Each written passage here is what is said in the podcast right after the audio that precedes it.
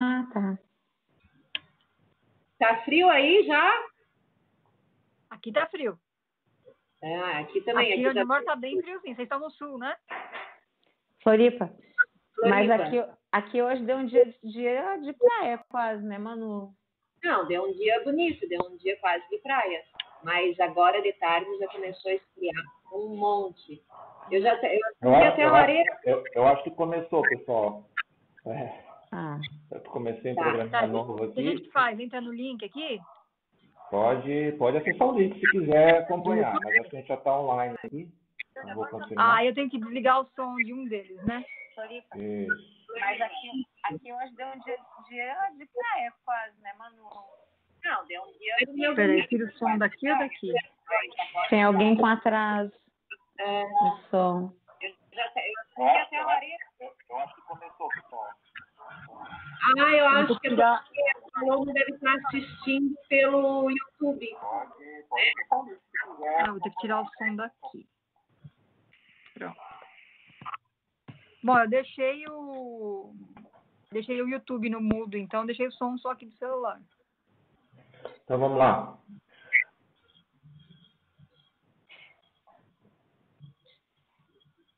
Começando o programa novo, é, já estamos ao vivo. É, boa noite, pessoal. É, assistindo pelo YouTube. vamos. Acho que alguém está tá com o som vazando aí. Põe o, põe o somzinho no mute aí, é, pessoal. Bom, eu deixei o. Deixei o YouTube no mudo, O meu então tá. o som só aqui do celular. Então tá bom. É, boa noite. É, estamos de volta aqui para para falar de, de Chihuahua, né? Vamos começar é, com, com boa noite pessoal. Uma, uma raça, embora seja pequena, ela é ela tem ela tem um grande sucesso aí pessoal. É, é a nossa primeira é, nossa primeira live no sentido de de é, trazer raças, né? conversar sobre raças de cães, como é que como é que estão como é que está o mercado, a gente vai falar sobre é, sobre os aspectos gerais da criação. Né? A gente trouxe três criadores. A ideia desses vídeos é trazer três criadores é, com perfis diferentes. Então, a gente trouxe, a gente está trazendo um criador que a gente chama de robista, né? aquele que cria porque gosta, tal, não é a principal fonte é, de renda, mas, enfim, ajuda, né? porque afinal de contas ninguém quer rasgar dinheiro. A gente traz também um, um criador que depende mais da criação para o sustento da família, enfim, é importante na questão de, de renda. E a gente está trazendo também é, alguém de da- alguém de estou me sentindo aquela do ixo, ixo, ixo, que alguém está trazendo retorno aqui. Sanduíche. E, então, e também mais alguém do, do, do, do conselho da RAF, né? Então, está trazendo aí um, um órgão importante para a RAF, para a gente fazer esse bate-papo aí, para conversar a respeito de, de, de depende mais da criação aí para o sustento da família, enfim, é importante na questão de, de renda. E a gente está trazendo também é, alguém de da- alguém de estou me sentindo aquela do ixo, ixo, ixo, que alguém está trazendo retorno aqui. Foi... Sanduíche. E, então, e também mais alguém do, do, do, conselho da RAF, né? Então, está trazendo aí um, um órgão importante para a RAF. Silence, please. Aí para conversar a respeito de, de, de Boa noite.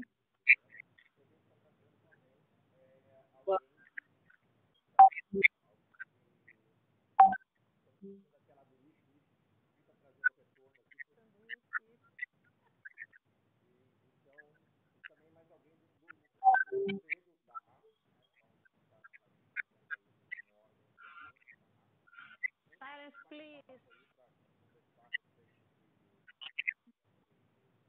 Vem tranquila.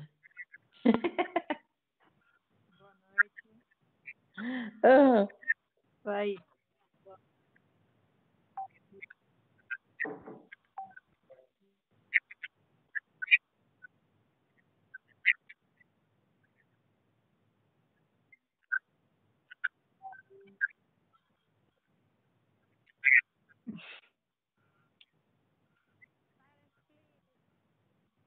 Eu tá super bom o meu áudio. Eu consigo escutar vocês três super bem. Eu tô ouvindo também. Ah. Tudo certo. Tô ouvindo aqui. Eduardo?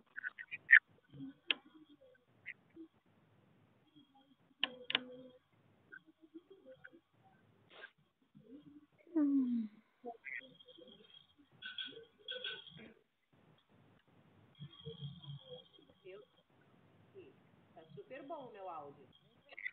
Ô, Cláudia, como é que tu estás aqui olhando para mim e o teu computador tá ali de costas? Tudo certo. Tô ouvindo aqui. Eu tenho um negocinho chamado celular. Eu tô Ah. ouvindo Na câmera.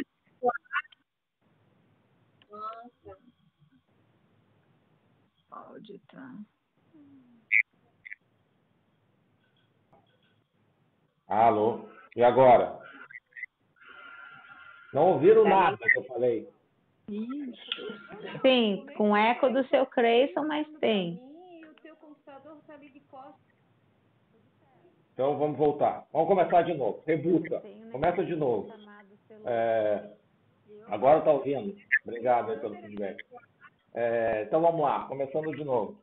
É, boa noite, desculpe aí pelo áudio. É, meu nome é Eduardo, sou do Sistema PET. A nossa ideia é começar hoje o primeiro vídeo de uma série para falar sobre raças, como é criar é, várias raças. A gente começando hoje com. Hoje a gente começando com o, o Chihuahua, né? embora o menor. o tamanho é grande na, na- no conhecimento, aí do, na popularidade. Né? É, a gente está procurando trazer três criadores para ter visões diferentes. Né? Então, um criador que é mais o que a gente chama de robista e tal, que, que tem criação mais cria porque gosta, é, o criador mais é, profissional ou que vamos dizer mais comercial, né, que precisa é, que é, é um fator importante aí na, no sustento da família e a gente trouxe uma entidade é, também é, o conselho é, da raça, né? Então, é, então, assim, a ideia é sempre trazer três visões diferentes para a gente fazer um bate-papo, tá? Bastante conteúdo aí para vocês, tá bom? Vamos lá, agora vou fazer a Vou chamar o pessoal de novo aqui. Então, sejam bem-vindos a Paloma, de novo, Cláudia, bem-vinda. A, a, a Manu também, bem-vinda. É, então, assim, eu, gostaria que vocês se apresentassem agora é, para a gente. Vamos seguir na, na ordem aqui do. Isso, assim. sim. Então, a Paloma, então, é, Paloma primeiro, seja bem-vinda, muito obrigada. Obrigado. Depois a Manu também, obrigado por aceitar o convite. Depois a Cláudia, por último, é, obrigado por aceitar o nosso convite. aí. Obrigada, eu. Está contigo, Paloma. Obrigada. Isso, meu. Pode Tá me falar. ouvindo, Eduardo? Oi? Pode Tá me falar. ouvindo? Estou ouvindo. Obrigada pelo convite. É, Para quem não me conhece, meu meu nome é Paloma, sou criadora pelo Canil Lapinos de São Roque. É, crio cães há mais de 20 anos. Chihuahua é minha raça mais nova, na verdade. Eu tenho Chihuahua há uns 10, 12 anos. É, sou árbitra pela CBKC também e coordenadora do Conselho Brasileiro da Raça Chihuahua. É, bom, espero poder contribuir com alguma, alguns conhecimentos aí para o pessoal que está assistindo. Para quem não me conhece, meu nome é Paloma, sou criadora pelo Canil Lapinos Agora, Chihuahua Manu. minha raça mais nova, na Oi. verdade. Eu tenho Chihuahua há uns se apresenta aí pra gente. 12 anos. Boa noite, pessoal. Meu nome é Manuela.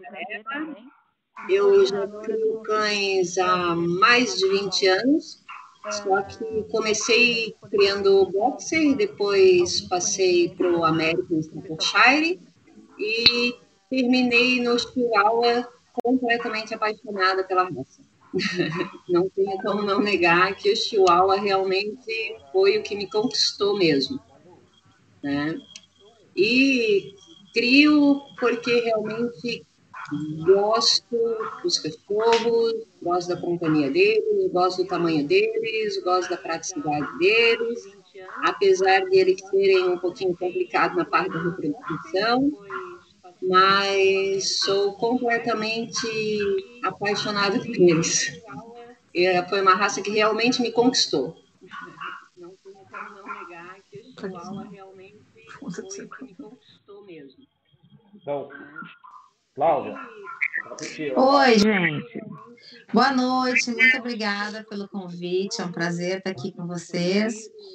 É, assim como as minhas colegas meninas, novas, moças, também já crio há mais ou menos 20 anos. Comecei com a raça Akita Inu. E por conta de eh, mudanças de estado, mudanças de país, uh, em função do trabalho do meu ex-esposo, acabei me afastando da criação e por coincidência já tinha já tinha visto e me namorado do, do Chihuahua e por coincidência fomos morar um tempo então no México e lá, e lá no México, como é o país berço da raça, eu tive a oportunidade de adquirir alguns cães de criadores expressivos, né? da, da raça Chihuahua e me encantei também, até porque lá nós morávamos num apartamento, então chegamos a ter seis cães dentro do apartamento de uma maneira muito tranquila, né? Já que a raça é muito inteligente, aprende as rotinas facilmente, é higiênica, não é extremamente barulhenta, ao contrário do que muitos pensam, né? São cães que são sociáveis. E aí a paixão foi avassaladora.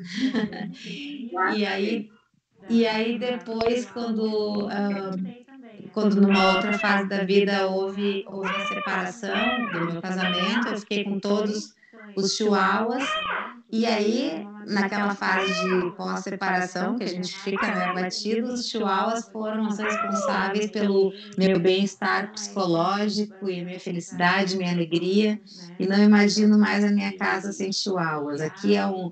Vocês não podem ver, mas aqui a gente tropeça em caminhas, em brinquedos em potinhos d'água. A casa é deles. Ah, legal. Legal. É... Então, assim, a gente vai, a gente está ah, montou uma série de perguntas aqui. É, então, a ideia é, é acho que tá ouvindo, vocês estão ouvindo também um, um somzinho ao fundo, né? É, eu vou ver se eu vou ver se a gente consegue gerenciar isso. É, então, assim, eu botei, é, elaboramos algumas perguntas aqui para a gente fazer ali para as nossas convidadas. E, e, mas se vocês tiverem também eventualmente algumas, algumas perguntas, vocês podem é, já deixar no chat que a gente vai, vai lendo. Eu vou tentar gerenciar essa questão do som aí, desse retorno que está tendo. É, eu acho que algum, algumas das, algumas está com, tá com o alto-falante aberto, então está dando algum eco. Então vamos lá. É, não, não, deve ser, deve ser, é que eu acho que tem gente que não está com fone, né? Então dá o, dá o retorninho ali. É, então vamos lá. Então, rapidinho ali, para vocês, assim, eu, eu acho que, pelo que eu entendi ali, eu acho que nenhuma começou a rastrear com, come, começou a criar Chihuahua como a primeira raça, né? É, começou a criar é, outras raças e acabou conhecendo e se apaixonando. Então vamos passar rapidinho ali Paloma, Manu e, e, e, e Cláudia. A Cláudia acho que já, já falou que conheceu a raça no México lá, mas a Paloma como é que conheceu a raça e depois a Manu como é que conheceu, como é que conheceu a raça? Como eu conheci a raça? Ó, Paloma. Pode ser você, pode ser você. Eu conheci a raça indo para Porto Alegre, tá? Um casal de amigos meus a mulher dele, a esposa dele, criava Chihuahua e ele criava American. E na época eu criava American e participava de exposições com os meus Americans. E sempre que eu ia para Porto Alegre, eu ficava na casa deles. E os Chihuahua dela ficavam dentro da casa, né? E foi aí onde eu tive o meu primeiro contato com a raça e comecei a me apaixonar cada vez mais, porque toda exposição que tinha em Porto Alegre eu estava com os meus Americans. E tendo direto contato com o Chihuahua, na casa deles. Né? No final, quando eu vi, eu já estava dormindo com o Chihuahua. Né? Eu adorava ir lá para casa deles e dormir com o Chihuahua. Então, foi onde fiquei completamente. Até porque para dormir com o América ia ficar um pouco mais complicado, né? Sim, e o American com o Chihuahua pior ainda, né? Não, aqui, aqui em Florianópolis eu dormia com meus América. Eu botava meus América para cima da cama também. King size. Eu não vou, ia botar o meu América, né, para cima do, do, sofá deles, que eu até, gostava até de dormir na sala, justamente para poder ficar ali com o cachorrinho até tarde vendo televisão.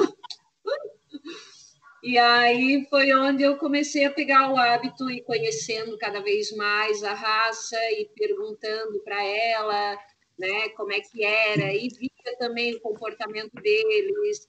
Gostava porque eram cachorrinhos que é, tinham bastante coragem, eles não eram medrosos, sabe? Não tinham medo, não é, inteligente, gente, é, conversando só com eles, eles já conseguem entender, são um pouco teimosos, né? Um pouquinho insistentes assim na teimosia, mas é pela aquela coisa de ser pequenininho, mimadinho, né? Mas no geral é um cachorro inteligente, é, então e, traz isso a favor a favor dele, né? Por ele saber que ele é pequenininho, é mimosinho e é o ser mimadinho, então ele te, usa a teimosia justamente para isso, para conquistar mais. Legal, legal. Alguém de, alguma de vocês três está com, a, tá com o YouTube aberto? Eu não. O meu está aberto, mas está sem som. Ah. Vai, eu vou dizer para ti, ó, eu tô com o que que eu tô aqui aberto? Eu tô com o meu e-mail aberto, tá aqui no Cheiro Caniltal, o íconezinho ali em cima, né? Aí tem o ícone do Skype participar da conversa. Tem dois até aberto. Aí tem o Skype aberto, que é a tela que está aparecendo vocês. Tem dois WhatsApp aberto. Não me pergunta como. Gente. e o site do Canil. Tá, tá bom. Vamos lá. É, vamos lá, Podemos uma tapadinha que eu achei que eu estava fazendo isso. Como é que tá? Quero... O... Como é que conheceu a raça? Tá tudo e eu acabar saindo. O e-mail eu posso fechar aqui, né? Posso. Não tem necessidade perto, né? Tá. Então, Paloma, contigo aí, como é que tu conheceu a. Como é que tu conheceu a raça? Bom, na verdade, conhecer, conhecer desde sempre. Mas eu tinha, eu tinha um certo preconceito com a raça Chihuahua, para te dizer a verdade. É, a gente tinha aquela imagem antiga do Chihuahua antigo, né, do Chihuahua dos anos 80, 90, que era um bicho chato, às vezes muitas vezes agressivo, que não tem nada a ver com o Chihuahua de hoje, né? É, a gente sabe que o Chihuahua de hoje, é, apesar de eles serem valentes, é, é puro amor. É um bichinho que vem gente aqui em casa, eles, é, dá aquela, eles dão aquela latidinha de ei, cuidado comigo, mas assim, meio minuto depois já está no colo da, da pessoa, né? E, então, assim, eu achei que eu nunca ia ter um chihuahua na vida. Eu já tinha outras raças de porte pequeno. Eu criava grifon e cão de crista chinês. E aí, um dia, um amigo meu que cria, que criava, né, não cria mais, ele, não lembro se ele foi viajar, alguma coisa assim, e ele pediu, pediu se eu podia ficar com uma mãe uma mãezinha chihuahua com os filhotinhos. E eu falei, ah, pode deixar aqui, eu cuido, né? E, pô, e aí me apaixonei. A cadela era uma delícia, super boazinha. Os filhotes idem, nossa. Bom, resultado, era, era uma ninhada com seis filhotes, quatro acabaram ficando comigo. e aí você já sabe como é que é, né? Aí você vai acabar, acabar ficando, é mais um, mais um, mais um. Mas Chihuahua não ocupa espaço. É impossível ter um só. Não tem como você falar, ah, você é um igual. E o maior perigo dele, gente, que eu acho assim, ó, é que ele, as cores dele são tão variadas que tu Isso. quer cada cor Isso. Aí, primeiro você quer já, a gente já vai falar, depois gente... você quer um macho, aí você quer É. um de cada cor, aí você quer um de cada pelagem, Aham. e vai A gente- ficando. Aí nasce aquilo que você quer, fala, ah, esse vai ficar. A gente, já vai, a gente já vai falar das cores ali também, tá? É, Tem uma, tem uma, tem uma, eu, não vou, eu não vou ser tão bonzinho só com as cores, assim, ah, é bonitinho, vamos, vamos lá. É, assim, Cláudia, é, tu criaste só, só chihuahua, né? Não, aqui tem nu. Aqui tem nu, né? É verdade. É, mas, assim, na, na visão de vocês, assim, resumidamente, assim, três aspectos assim, que diferenciam o Chihuahua da criação, falando na questão de criação, né? Não Eu, questão eu posso de, responder. Pode. falando em termos de criação, o que, que diferencia, o que, que diferencia a- a- o Chihuahua dos demais? assim? Cara, eu, olha, sou suspeita. Tudo. Porque pensa, criei a Kita, né? A Kita não convive, só convive em casais e às vezes os próprios casais querem se matar.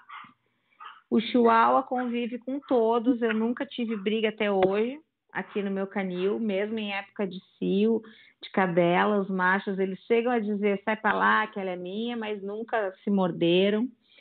É, ele é um cão que não apresenta um cheiro, um odor característico de cães, então você não tem aquela preocupação de estar dando banho semanal.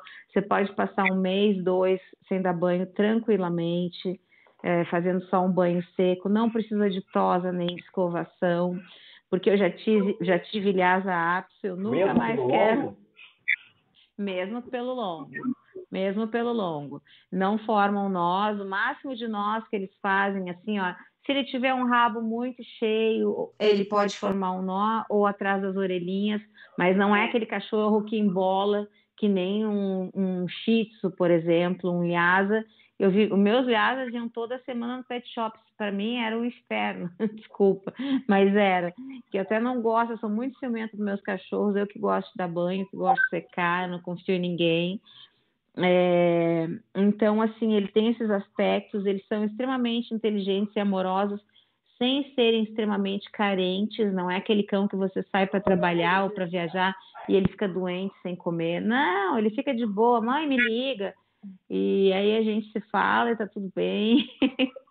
É, e assim, a primeira leitura que eu tive na internet do Chihuahua é que ele era propenso a doenças, luxação de patela, é, colapso de tra- de traqueia. Depois que eu conheci a raça melhor, eu vi que não.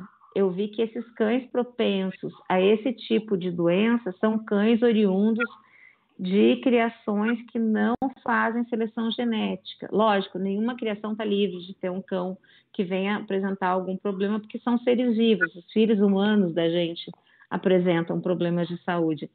Mas eu, eu particularmente, busquei eh, optar por linhagens mais robustas, mais fortes, de ossos e músculos mais compactos, justamente para evitar esses problemas articulares e de luxação, porque é um cãozinho que vai subir e descer no sofá, na cama, e esse impacto ao longo dos anos, principalmente na velhice, pode realmente gerar uma luxação ou um problema articular. Então, eu entendi, eu entendi né, que trabalhando com essas linhagens mais, eh, com músculos mais fortes, ossos mais fortes, eu poderia estar evitando muitos problemas. Então, assim, o chihuahua que eu gosto, se cada criador tem um tipo que gosta, é aquele saradinho de academia que usa regatas, sabe, todo gostosinho, mas que ele, ele é pequeno. Ele é pesadinho, dois quilos e meio por aí, mas ele é pequeno. Você bota na bolsa, vai no restaurante, ninguém fica sabendo que você está com chihuahua ali. É uma bolsa, não é uma sacola, né? Não, não, é uma bolsa. Não é um bolso também, que tem pessoa que acha que, é, que chihuahua é hamster. Eu quero aquele cachorrinho de um quilo e meio. Aí a gente quase chora para explicar para a pessoa, pelo amor de Deus, não. Né? De um quilo e meio, não. De um, é, tem gente aqui que já me pediu cão de menos de um quilo. A gente desaconselha. Eu acho que se nascer um cão aqui tão pequenininho que eu acho que adulto ele vai ficar com menos de um quilo, eu não vou vender pelo menos antes uns oito meses, uns bons exames de ultrassom para ver se não tem hidrocefalia e tal, que a gente não quer passar um problema adiante, né? Sim. Então, essa questão da responsabilidade do, do criador é, tem que ser muito conversada com o cliente, porque o cliente não conhece, né?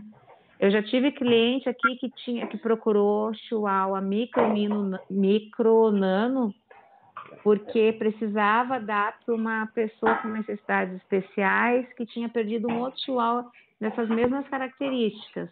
Micro, nano, pelo longo, clarinho. Eu disse, olha, eu tenho aqui uma pelo longo clarinho, não sei se ela vai ficar pequena, acabou até ficando, mas eu não te indico, porque tem a hipoglicemia, tem uma série de problemas que podem acontecer. É, assim, ela disse, é, é verdade. Já, eu, eu, já vou te chamar, eu já vou chamar de novo esse tema da questão do, do que é a mesma questão das cores, né? Ah, e a gente é... fala mais que o homem da cobra, né? Porque a gente é apaixonada por fazer o quê? Ah, ah, Paloma, ah, Manu, algum, algum item assim, vamos, vamos tentar ser um pouquinho, nossa live aqui a gente vai acabar às seis da manhã, a Paloma está tá, tá ali cuidando. Ah, eu estou sempre sem, sem nenhum compromisso. então, é, tem algo a acrescentar, Manu, Paloma, com, com, com a Cláudia já, já colocou, não? O tamanho, né, que o Chihuahua, meu Deus do céu, também, o tamanho dele, a praticidade que ele dá pelo tamanho dele é muito bem-vinda, né, é, é, eu, eu vou dizer que, assim, dá até dá, dá para dar banho na, na pia do, do banheiro, entendeu? Só puxar a aguinha quente ali da pia do banheiro, tu dá um banho tranquilamente um chihuahua na pia do banheiro. Agora vai dar um banho de, na pia do banheiro no América, entendeu? Tu não lava nem passa. Né? É, hoje, eu sinceramente, eu acho que é um cachorrinho que eu só vejo vantagens. Eu não consigo ver alguma coisa no chihuahua que eu diga, não, não é legal. Eles são muito legais de temperamento, manutenção fácil. Uh, não, não, tem assim, não tem o que eu diga hoje, ah, não tem igual para disso. É, o legal é que assim, é, não sei se vocês sabem, eu sou criador de chau-chau, né? E eu lembro que numa época eu tinha oito chaus. Chau é uma raça difícil de criar, é, oh. é, tem pelo denso e tal. Adoro, mas é, tem suas dificuldades, né? Ser criador de chau lá dentro que é, é osso. É, e eu lembro que eu, queria dar aquelas coisas que criador sempre tem, tá? criador, aquela coisa que uma hora aparece assim, ah, vou largar tudo e vou fazer tal coisa. Isso aí é padrão, todo mundo tem só tem as crises. E eu lembro que eu fiz uma conta que eu tinha oito chaus e eu podia, com aquele oito chaus, a manutenção que dava em ração, eu podia ter mais de 40 spits na época, que é mais ou menos regula ali com, com, você leva o, planta, o plantel todo no porta-mala. É, então, mas assim, uma coisa que eu vou fazer aí é puxar esse assunto, porque assim, eu, eu conheci já, uh, já fui lá no, no canil da Manu, hoje eu tive vendo o vídeo lá do Richard que a, que a Paloma fez, né, no Richard Ramundsen, né, se vocês quiserem ver, bem legal, tá lá, mostra o canil da Paloma, legal. Assim, a raça é pequena, mas parece que o criador de, de Chihuahua tem um espaço que dá para criar gado, assim, né? Porque é um espaço maravilhoso. Em termos de infraestrutura, é, como é que funciona? É, precisa de, de espaços grandes? É, ou é necessário gastarem alguma energia? Ou não? É, pode ser, eles se adaptam muito bem, uma quantidade significativa, falando em termos de criação, eles se adaptam bem tem alguma, algum aspecto que é infraestrutura, canil, cuidar, frio, calor, alguma coisa? Eles precisam pegar sol, precisam ter um espaço para brincar, mas não precisa ser necessariamente um, um espaço grande. Se você organizar e planejar e tiver água limpa à disposição, tiver uma condição boa de limpar, é, um piso que não, não emposse urina, é, é tranquilo. Eu achei assim muito tranquilo de criar chihuahua. Muito tranquilo. É, sem contar que o cocôzinho desse tamanho, né? É. depende do sistema de criação de cada um. É, eu aqui, meus vivem em matilha, vivem todo, todos juntos. Ah. Aquilo que você viu lá no vídeo do Richard é como funciona, eles ficam todos juntos. Exceto um ou outro. Vou pedir um minuto aqui resolve arrumar encrenca, a gente separa, mas é bem difícil também. Sim, e, então, assim, o espaço, pô, é menor do que para qualquer outra raça, né? Eles, é, o, o Chihuahua é também um, um, atletazinho, tá? Não é um cachorro que você vai dizer, ah, ele vai ficar trancado. mas é um caminhozinho de dois por dois a vida inteira. E os machos estão cantando aqui, uivando. Visão de exercício, um cachorro que, que gosta de correr, que gosta de brincar. Então, assim, aqui a gente tem um gramado bem grande para eles correrem durante o dia. À é, noite, é um cachorro que gosta é de bem, conforto. Bem, bem, bem é um cachorro que gosta de conforto, então tem sempre a caminha, caminha cobertorzinho para dormir. Eles gostam muito de dormir junto. Você pode botar 10 caminhas que eles vão todos dormir na mesma. Na mesma caminha, é verdade. É. Mas é, isso, isso é uma questão de frio, que eles, eles, estão, eles sentem muito frio, ou, ou é uma questão de uma, querer é uma questão, junto? Eu acho que é frio e, frio e conforto. Eu acho que é. É, e convívio. Segurança, eles se sentem seguros dormindo juntos é a coisa da matilha mesmo. Ele é, é uma coisa que eles gostam mesmo de estar em matilha. Eles, ah. eles realmente se abraçam em, é, entre a matilha. Se ficam é. se lambendo, fazendo carinho um no outro, eles, sempre, eles gostam sempre. de convívio. Eu tive vendo, eu, eu tive vendo uma, eu me baseio muito na parte de tecnologia, né, porque os números da sinofilia são meio difíceis de conseguir. É, os números, por exemplo, daquele que a gente foi buscar da CBKC com relação ao crescimento da raça, ela é impactada aí pelas, pelas mudanças de mercado com relação ao, ao mercado de, de registros tutoriais e tal. Mas, assim, o que eu percebi em termos de Google é que a raça de uns três anos para cá começou a ter um, um, leve... começou a se popularizar um pouco mais, né? É, Verdade é, tem, tem a, a, quantidade de pesquisas aumentou e tal. Isso já está impactando a qualidade dos animais é, que vocês estão vendo ou ainda, é, ou ainda é um, um, um, movimento de tendência e não de que está impactando forte? É, eu, eu acho que Vamos toda, começar a fazer a volta raça, aqui. Vamos lá, vai lá, Paloma. Vai lá, Paloma. Eu, eu acho que toda raça tem seus altos e baixos, né? Então, normalmente, quando ela tem aquela alta de popularidade, logo em seguida vem a queda de qualidade. Né? E isso não tem, não tem como evitar, é assim que funciona. Uh, depois, quando essa raça sai dessa, da modinha, deixa de ser popular, a qualidade volta. Normalmente, a qualidade volta. Isso aconteceu com inúmeras raças no Brasil. Eu vi um crescimento bastante grande no Chihuahua, depois que começou a decair um pouco o Pomerânia, o Spitz alemão. Então, eu acho que meio, pessoal, é o mesmo perfil de quem tinha um Spitz, acabou trocando um pouco pelo Chihuahua.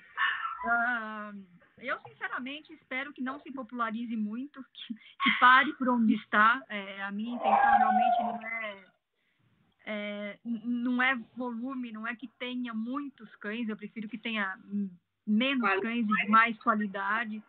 É, mesmo porque, como a gente estava dizendo aqui, é, alguns problemas de saúde que podem advir da, da, da má criação. E é claro que sempre onde tem uma raça popular, tem um monte de criador querendo criar é, para vender filhote, muitas vezes sem, sem os cuidados que a gente sabe que a raça exige. Malu? Sem conhecimento, né? Às vezes eu vejo assim, que eu tenho muita. Eu, eu consegui mudar um pouco os, o perfil dos clientes que me procuravam a partir do momento que eu optei pela castração pediátrica, porque é, eu tinha inúmeros clientes que me procuravam querendo cão sem castrar, dizendo que não era para criar e que só queriam netinhos ou queriam doar para a família. Então, o que, que eles sabiam da, do padrão da raça? Zero, não tinham compromisso nenhum com a saúde, com a preservação, achavam que era simplesmente é, acasalar um bonitinho com outro bonitinho, queriam ter filhotes bonitinhos e iam ganhar um troco. E a gente sabe que não funciona assim. O investimento numa criação séria, ele é bem pesado, ele demora a retornar, o trabalho é diário, sem final de semana, sem feriado. Agora não é o mimimi do, do choro, mas é a realidade, todos nós sabemos. Aqui a gente está falando na hora, está ligada na cadela que está para parir, está ligada no macho que está tá, tá chorando porque a, a outra está no cio, e aí a gente tem vizinhos, a gente está o dia inteiro em função deles. E Então, a partir do momento que eu comecei a selecionar para quem eu vendia, uh, eu, eu me sinto, pelo menos, eu sei que outros colegas não fazem, mas eu pelo menos me sinto em paz com o destino que eu dou para os filhotes que nascem na minha mão. Afinal de contas, um filhote que você vê nascer e que você socializa até dois e meio, três meses de idade, você se apega, obviamente que você se apega. E você quer que ele vá para uma família que vai dar o cuidado e o amor que ele precisa, que vai ter condições de levar no veterinário, de dar uma boa alimentação, de dar carinho. Então eu acabo desenvolvendo um vínculo muito legal com essas famílias, porque eu me preocupo em saber como eles estão sendo cuidados e isso me faz sentir uma sensação do dever cumprido, né? Então, pô, esse foi para um lar, foi fazer uma família feliz. E o meu, meu intuito como venda é vender para mercado pet mesmo, é produzir um cão totalmente dentro do padrão, mas para mercado pet. Não que eu não queira vender para criadores, mas criadores que têm um plano de criação, que conhecem a raça, que estão comprometidos com o bem-estar dos seus cães. Agora, aquele que só quer ganhar um troquinho na LX, eu vou ser bem sincera, não a gente, a gente já vai falar de, sobre de o, a gente vai falar sobre a LX, ainda mais nesses momentos agora. É. é, tu tocaste num ponto interessante, a questão da castração é, pediátrica, né? É, ela é bem polêmica com relação a raças de médio e grande porte, mas... Mas a pequena não. Mas assim, a, a, a, não há tanto tanta polêmica com relação à pequena. Mas fazendo a, a, a, a, a acho que está atenção, mano.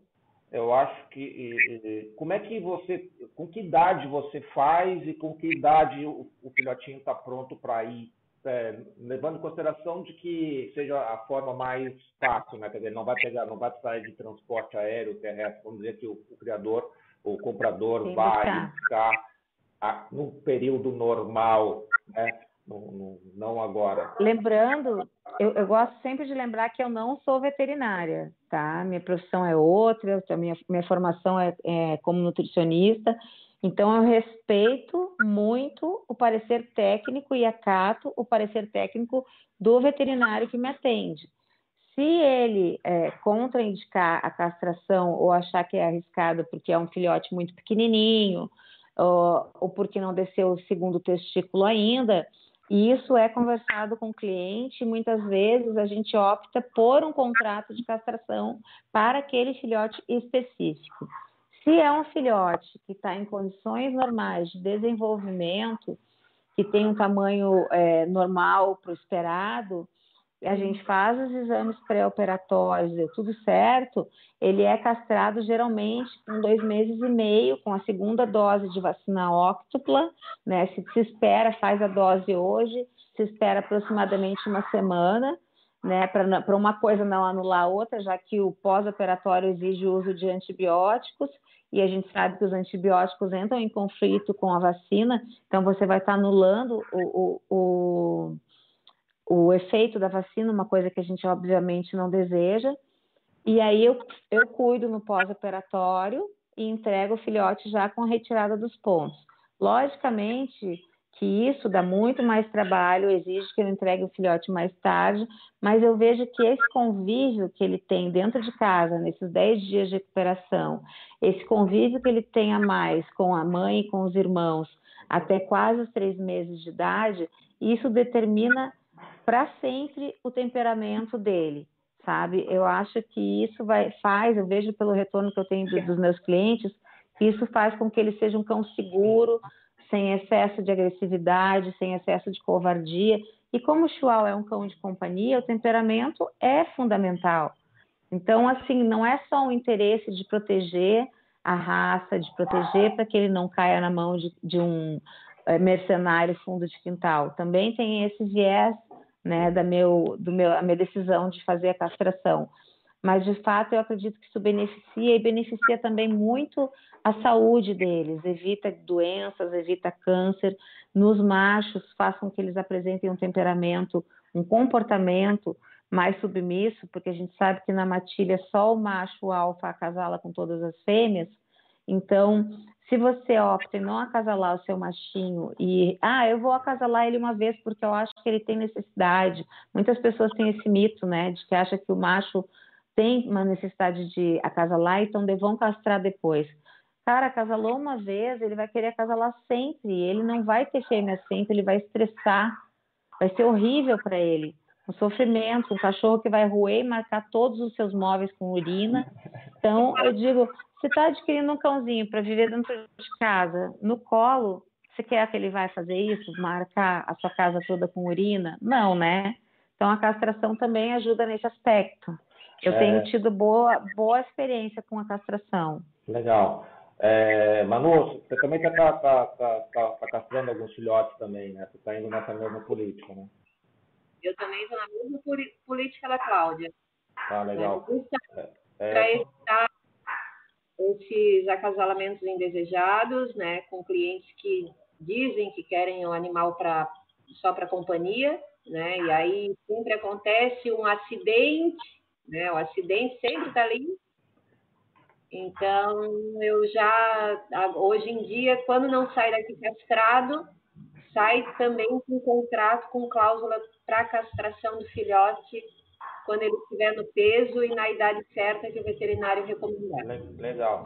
Paloma, é, eu não sei se vocês fazem também essa mesma pergunta ou não, mas existe alguma, alguma discussão disso com relação à parte do conselho, se como, como orientação ou alguma é, ou eu... algum norte com relação a isso, ou no momento não há discussão a respeito disso ainda? Regras, regras não. A princípio não eu vou te dizer o que, o que eu, como criadora, penso.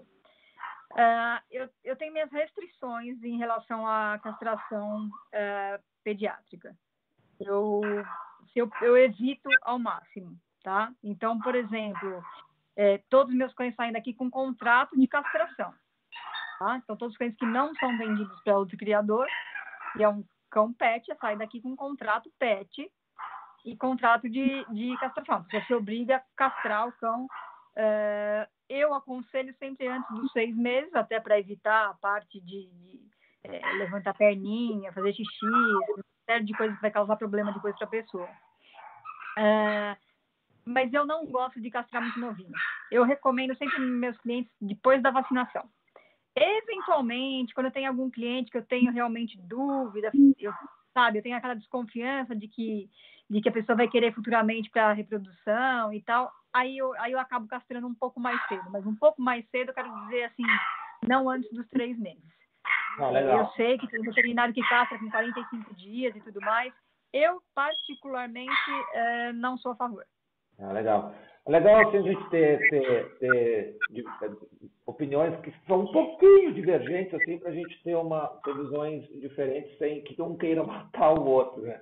Esses tempos é, de não, essa vive, troca né? é, é, fundamental. A ideia, né? Não, a claro, ideia exatamente. de vender castrado para evitar a reprodução de fundo do quintal é super válida. Não, é, e, é, e assim, ó, eu, a, a, questão é a castração, é, é, o, que, o que me parece ser é, consenso é que a castração é algo que é desejável, né?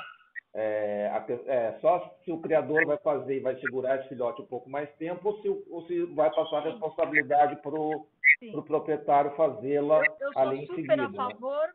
sou super a favor, mas não tão novinho. É, inclusive, muitas vezes eu até dou a castração para a pessoa, então, olha, espera terminar a vacinação, quando tiver perto de seis meses de idade, você traz para mim, o meu veterinário vai castrar. Nem cobre do cliente por isso. É, a gente sabe que hoje a gente, como criador, acaba conseguindo uma, condições melhores para fazer uma castração do que, às vezes, o proprietário em São Paulo, por exemplo, às vezes custa uma fortuna, às vezes quase o preço do filhote, uma castração. É, é uma Não, mas então, é, isso é positivo, tá, Paloma? Isso é então, assim, para não pensarem que é uma economia que eu estou fazendo.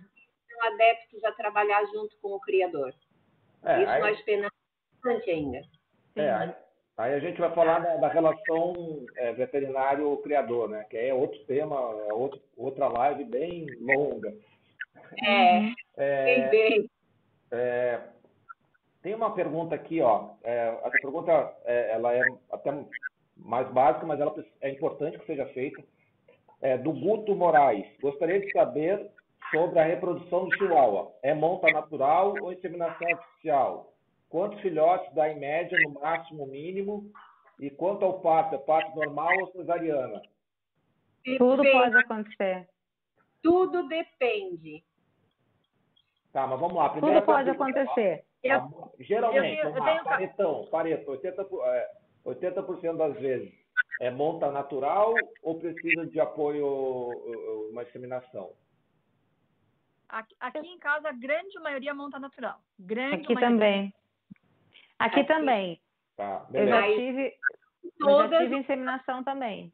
Exatamente. Eu tenho cadela que é inseminação e tenho outras que são monta. Tá, legal. Vamos lá.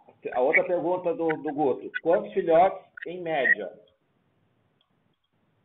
Olha, pode ser de um eu já tive de tudo também. Eu já tive ninhada de oito. Eu também já tive. E a gente não deseja essas ninhadas, viu? Não. De oito. A gente não quer. É, a gente não dorme. Mas a gente não dorme porque eles nascem menorzinhos. Pequeno. É... Tem que, a gente tem que montar o acampamento do lado, porque senão não vinga nenhum. É, a gente não deseja. De três. Três ou quatro eu acho ideal. É, é o ideal. É... E é o normalmente nasce, né? Já tive muita ninhada de um também, então... De um eu acho é. mais complicado do que de cinco ou seis. Tem uma escola que desce só um filhote. É, média... é para mim o pior é a ninhada de um, porque aí normalmente você acaba, o filhote acaba sendo muito grande, acaba tendo cesariana, né? Então... É, é isso, isso, isso eu costumo, é, é, eu sei que não foi perguntado pelo Guto, mas quando uh, já tive vários clientes que perguntaram o que, que achava tal de criar e tal, e eu sou bem sincera em dizer, olha, você está preparado para ter uma cesárea de um filhote? Porque aconteceu comigo já. A cesárea de um filhote para um cara que está começando a criar, ela não vai ser a cesárea com o mesmo custo para um criador ela vai ser bem cara. Uhum. As custas que ele vai ter com esse filhote, provavelmente, ele também não sendo criador para ele vender não vai ser fácil, elas vão ser muito maiores do que o lucro que ele, ele acha que vai ter, sabe? Então, começar uma criação, você tem que ter um planejamento grande, uma organização financeira bem feita, porque senão você vai acabar comendo ração junto é. com seus com seus cães. É, e essa, não vai ser super prêmio. Pessoa, essa pessoa que não está pronta a lidar com uma, com uma cesariana, normalmente ela também não está pronta a lidar com um parto normal. Então, é. aquela que provavelmente o filhote vai morrer no parto, não vai saber o que fazer. Não consegue uma cesárea, quem dirá um parto normal? Sim. É. A grande o parto normal não é uma coisa fácil. Desiste, né? A maioria que começa querendo criar é, nesse perfil, ah, quero tirar uma ninhadinha, quero ter dois cachorrinhos em casa, tirar uma ninhadinha de vez em quando, acaba desistindo, porque vê que não vale a pena. O trabalho é muito grande, é, mais barato é o risco é muito grande. Claro, eu sempre digo isso, e não tem incomodação. O chihuahua é. é cabeçudo, o chihuahua, quando nasce, ele é o número 8, desenhadinho, metade é cabeça, metade é corpo. Trancar no pescoço é normal, e aí você tem que saber o que fazer. Eu acho que para qualquer, qualquer criação, né, é, é, importante que a pessoa esteja preparada, né? Então, não, não é, acho que é, ainda mais lidar com vidas, né? Criação é, é lidar com vidas ali, então eu acho que a pessoa tem que estar no mínimo preparada, não tem que ser um aventureiro, né? Então, é, isso é, é, bem importante aí que você falou. É, em termos de é, doença, assim, é, um, é, uma raça rústica, vai dar, vai dar veterinário, vai ter algum trabalho a mais, ou é uma, ou é uma raça que geralmente não, passou aquela períodozinho ali inicial de vacinas, ela, ela vai bem, não, não tem tantos problemas? Depende de quem for adquirido. Se for adquirido de um criador que trabalha com seleção genética, que procure excluir doenças da sua raça, que no momento que percebeu que no desenvolvimento algum chihuahua apresentou uh, uma, um problema, ele afasta do plantel, não usa em reprodução, não é uma doença propensa a doença, uh, não é uma desculpa, não é uma raça propensa a doenças. Agora, como existe de tudo em termos de criação, a gente ouve falar de alguns que são bem doentes, com, ale com alergias e tal, Mas daí a gente pergunta para os clientes, tá, mas e você, eh, vem perguntar para a gente, né, o que que eu faço? O meu chihuahua tem alergia, o meu chihuahua tem isso aqui. Mas você já falou com o criador que lhe vendeu? Aí a pessoa some. Quer dizer, quem é o criador que vendeu, né? A gente acha então que é uma compra de particular, às vezes, de uma pessoa que não tinha noção de, de genética alguma. Então, por isso que eu digo, vale a pena investir um pouco mais e ter o seu chihuahua vivendo 15, 20 anos com saúde. O que você vai economizar em veterinário vai valer a pena nesse, que você, nesse tanto que você gastou a mais em comprar um de boa procedência e você não vai ter dor de cabeça e não vai sofrer. Antes de, é, antes de, antes de passar para a Paloma, vou acrescentar aqui a, a pergunta da Stefane Campos. É, já puxando ao que a gente estava falando da questão da, da, da saúde, é, luxação de patela, ela é comum ou ela é, ah, é aquele item que pode acontecer como qualquer outra, outra questão? Bom, eu diria que é relativamente comum, mas a gente não pode aceitar isso como normal, tá? Então, é comum, mas não é normal. Então, é uma coisa que a gente tem que, tem que é, é conseguir erradicar da criação. Uh, o que aconteceu, por exemplo, quando eu comecei a criar, é, eu tive eu tive alguns cães que pô, tinham N qualidades, mas que tinham luxação de patela. Então, infelizmente, eu tive que desfazer desses cães, mesmo eles sendo cães que tinham muitas características que eu queria na minha criação, porque, infelizmente, eles tinham luxação de patela e isso passa para os filhotes, sim. Né? Então, assim, hoje, é, a gente conseguiu, é, dentro do possível, eliminar, da, da, da, então, os pais, eu sei que não tem, isso não quer dizer que os filhotes não vão ter, infelizmente. É como a, como a displasia coxofemoral, os pais serem isentos não quer dizer que os filhotes serão também, né? Então é uma coisa que a gente tem que conviver com isso uh, e não a gente não pode nunca aceitar, como eu já ouvi de algum criador, ah, mas é, luxação de patela é normal, todos têm. Não, não é, não é isso, né? Aqui ainda não tive. Não pode ser aceito dessa, dessa maneira. Até já teve comprador que me ligou falando assim, ah, eu sei que eles têm, que todos têm luxação de patela, né? sei não, não é que todos têm luxação de patela, não deve ter. Né? Outra coisa que eu vejo muito é que os maiores problemas de saúde no Chihuahua estão nos muito pequenos, que infelizmente é aquilo que muita gente quer. Ah, eu quero cachorro de menos de um quilo e meio. Bom, então você está você tá pronto a, a conviver com os problemas que isso vai te trazer? Né? Calma aí, Manu. Já falhou ali, Manu. A gente já, já, já te chamo, já te chamo. Paloma, que na verdade esses cães eles estão até fora do padrão exigido da raça, né? Esses cães abaixo de um quilo, um quilo e meio, um quilo e duzentos. Então, Sim. agora eu vou. vou então, às vezes nasce, né? Às vezes de tamanho, pai e mãe de tamanho normal, mas as pessoas procuram esses miniaturizados justamente achando que estão comprando porque o cachorro vai ser o bambambam, bam, bam, porque é pequenininho, achando que estão comprando um bambambam bam, bam da, da raça, entendeu? Que é um super cachorro, só que na verdade, se tu puxa o padrão, ele já está fora do padrão só pelo tamanho. Então, vou, vou puxar o teu gancho aí, Manu, da questão do padrão da raça. É, porque o, o, o, que, que eu vejo, o que, que eu tenho visto aí ao longo do, do, dos anos aí? É, quando o problema da raça, quando ela, ela, ela populariza, é que o padrão vai para o espaço. Né? Quer dizer, é, eu criava chau, então você vê um chau, um chau dentro do padrão é uma coisa, você vê um chau fora do padrão é um, é um animal completamente diferente. Né? Ah, às vezes tem a língua azul igual, às vezes. É, então, Se ficasse só na aparência física, Exato. a diferença estava bom, é, né? É, o problema é que a aparência física é o reflexo do resto tudo. Quer dizer, o comportamento, o temperamento. Saúde, temperamento. Né? Mas o mercado é visual, né? Vamos dizer assim que o mercado ele é, ele é visual.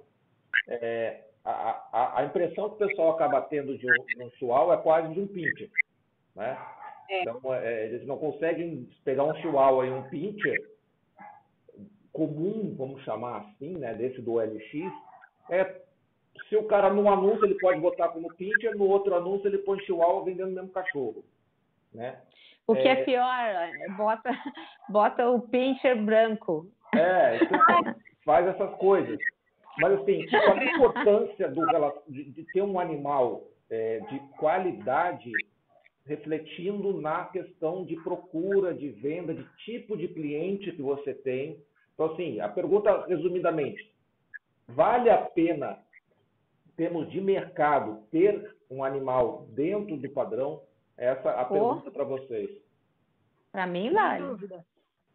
Para mim, pra eu não tenho. Porque, Eduardo, o cliente hoje.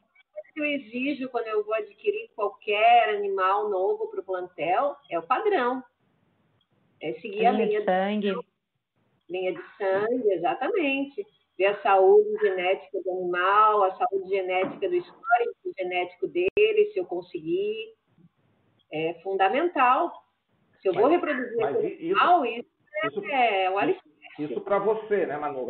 O criador, a, a questão é, esse impacto que o criador tem em relação a procurar um animal dentro do padrão, ela é refletida no tipo de cliente que você vai encontrar na frente, é, claro. é, é do criador para frente, né? Então, assim, vamos, vamos lá. É, eu crio um, um, um, um chihuahua dentro do padrão. Vale a pena esse investimento dentro do padrão ou vale a pena pegar um, um qualquer e vender? E, e vender? É, essa é a questão, essa, essa é, é, o, é, o, questionamento que eu levanto aqui, a provocação que eu faço aqui. Tá. É, o, vou deixar, vai, vou deixar vocês responder, depois eu falo. Eu acho que tem um, tem um texto da Paloma que roda na internet, que é bárbaro, é, que fala justamente isso, que não existe cão perfeito, né? Que é importante que um cliente que quer um cão para pet, que ele compra um filhote com um mês, dois, ele não pode ter a garantia de que esse cliente vai ter uma denti... que, desculpa, que esse filhote vai ter uma dentição no padrão, que ele vai ter uma orelha no padrão, ok. Mas esse esse criador que trabalha de forma séria, ele vai buscar sempre a perfeição, né? Vai conseguir com uns, não vai conseguir mais ou menos com outros. Eu vejo que vale muito a pena. Primeira coisa é que cão de raça, seja qualquer raça, é artigo, artigo entre aspas, porque é um ser vivo, é artigo de luxo, né? Uhum. Se você quer ter um cão pura e simplesmente para ser sua companhia, você não precisa pagar nada. Você vai numa ONG, num abrigo, vai lá e faz uma ótima ação, adota um cão que não tem uma família, que foi abandonado, enfim. Eu tenho aqui em casa SRD. É, são cães maravilhosos, todos os cães merecem ser amados e bem cuidados, independente de raça. Agora, aquele cliente que quer um cão com a característica X de é, de aspecto físico, de temperamento, de saúde, de longevidade, ele vai procurar o melhor sim, sabe? Então, assim, sendo bem franca, eu não me preocupo em buscar um preço menor para vender os meus cães, porque eu entendo também que aquele cliente que adquire, ele tem que ter condições de fornecer a esse cão tudo que ele precisa, uma alimentação super premium, é, um atendimento veterinário caso venha a ser necessário. Se você vai jogando para baixo, jogando para baixo seu preço, você mesmo não vai conseguir fornecer isso, criar com qualidade seus cães. Que dirá aquele que compra então. Então eu acho que vale muito a pena. Eu também não sou, não estou interessada em, em, em quantidade. Eu não estou interessada em ter é, 10 filhotes por mês para vender. Eu quero ter filhotes bons né? E que valham, assim, eu, eu graças a Deus, é, eu tenho tido boas, bons retornos dos meus clientes, viram amigos e eles dizem, olha, Cláudia, vale cada centavo que foi pago, porque eu nunca gastei nada com veterinário, é um cão saudável, amoroso, dorme na minha cama, enfim, citam todas as vantagens e eu vejo que, poxa, valeu, né? Valeu, a gente não questiona o preço de um iPhone, na é verdade?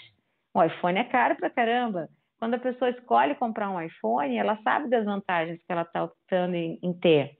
Ela tem direito de comprar uma outra marca por bem menos, mas quando ela escolhe, ela quer ter qualidade. Então, eu acho que o retorno sim vale a pena, o investimento sim vale a pena, até porque a gente cria como ideologia, né? A gente é tudo um bando de maluco.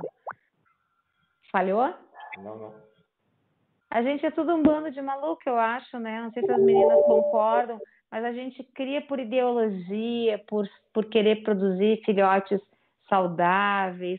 É, a gente que busca aquela perfeição que só está na cabeça da gente, que o cliente nem sonha. então a gente tem que estar tá feliz com o que a gente faz, né? Legal. Paloma, queria falar? Alô, Paloma? Tá, tá com atraso aqui o. Eu Tá com atraso aqui o meu, o meu áudio, Eduardo. Eu perdi, o que, perdi o que você falou. Se você gostaria de falar? Chegou, chegou tudo metálico para mim. Você gostaria de falar, comentar a respeito do, do, da vantagem de ter o padrão? Sim.